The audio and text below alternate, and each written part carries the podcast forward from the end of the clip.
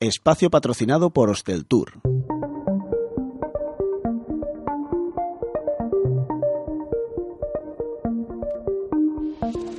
Apuntes para el turismo.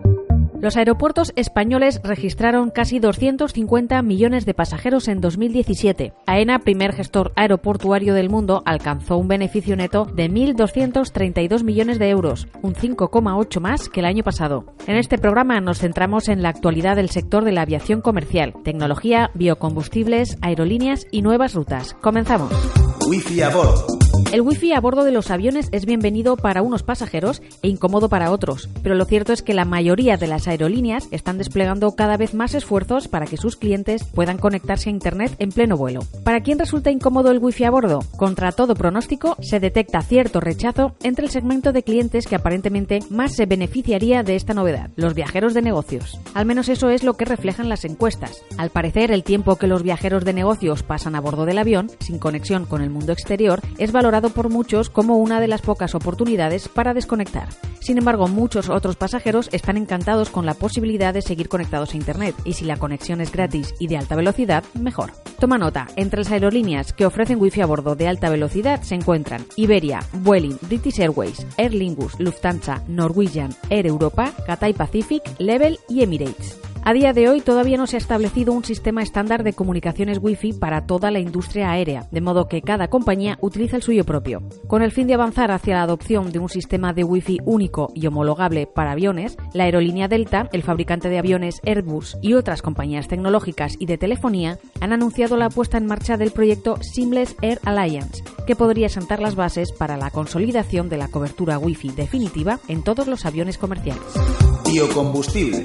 Hace 10 años, un avión que viajó de Londres a Ámsterdam usó por primera vez biocombustible en uno de sus motores. El año pasado ya fueron 100.000 los vuelos comerciales que usaron biocombustible. La Asociación de Transporte Aéreo Internacional se ha marcado como objetivo transportar mil millones de pasajeros en vuelos propulsados por combustible de aviación sostenible en 2025. Un vuelo propulsado exclusivamente por biocombustibles puede reducir las emisiones de carbono hasta en un 80%. Varias compañías ya han realizado importantes inversiones en este tipo de carburante y aeropuertos como el de Oslo, Estocolmo, Brisbane o Los Ángeles ya introdujeron el biocombustible en el suministro general la Asociación de Transporte Aéreo Internacional propone hacer que los biocombustibles en la aviación sean tan competitivos como ya lo son en la industria automotriz. Para ello facilitará préstamos y subvenciones para instalaciones de producción y desarrollo de la cadena de suministro. Low cost.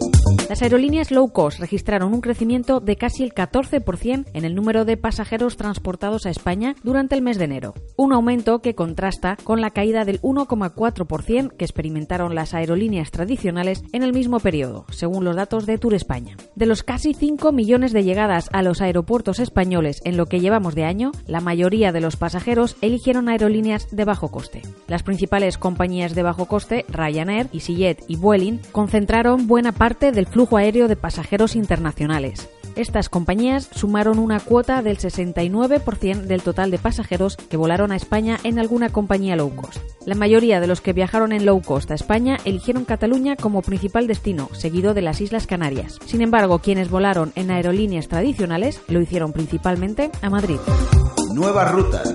Para 2018 hay 1.415 nuevas rutas aéreas programadas en todo el mundo. Las low cost continúan dominando el mercado, con Ryanair a la cabeza. Y en la lista de países con mayor número de nuevas rutas este año, España ocupa el tercer lugar del mundo. Acabamos haciendo un repaso de las nuevas rutas más destacadas que conectarán las principales ciudades de España. Escucha con atención porque algunas podrían solucionarte tus próximos viajes. Las islas sumarán nuevas rutas con la península. La aerolínea Vinter conectará el archipiélago con Mallorca y Vigo. También Vueling sumará la ruta Palma-Lisboa a partir de junio.